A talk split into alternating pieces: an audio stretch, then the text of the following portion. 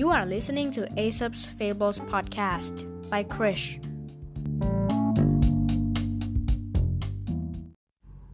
ตอนที่76แม่หมูกับหมาป่าตัวหนึ่งเดินผ่านเล้าหมูเห็นลูกหมูอ้วนท้วนหลายตัววิ่งเล่นไปมาก็น้ำลายไหลอยากกินจึงคิดอุบายขึ้นแล้วพูดว่านี่แม่หมูเจ้าเพิ่งคลอดลูกได้ไม่นานน่าจะออกไปเดินยืดเส้นยืดสายบ้างนะส่วนลูกๆของเจ้าเดี๋ยวข้าดูแลให้เองไม่ต้องห่วง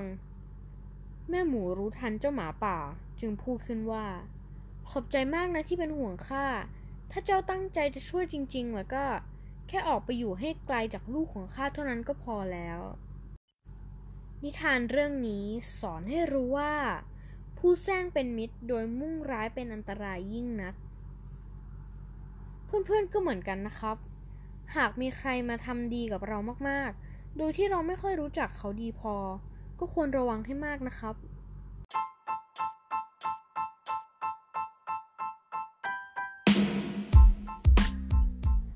ขอบคุณที่รับฟังจนจบแล้วพบกันใหม่ในนิทานอีสปตอนต่อไปในวันพรุ่งนี้สวัสดีครับ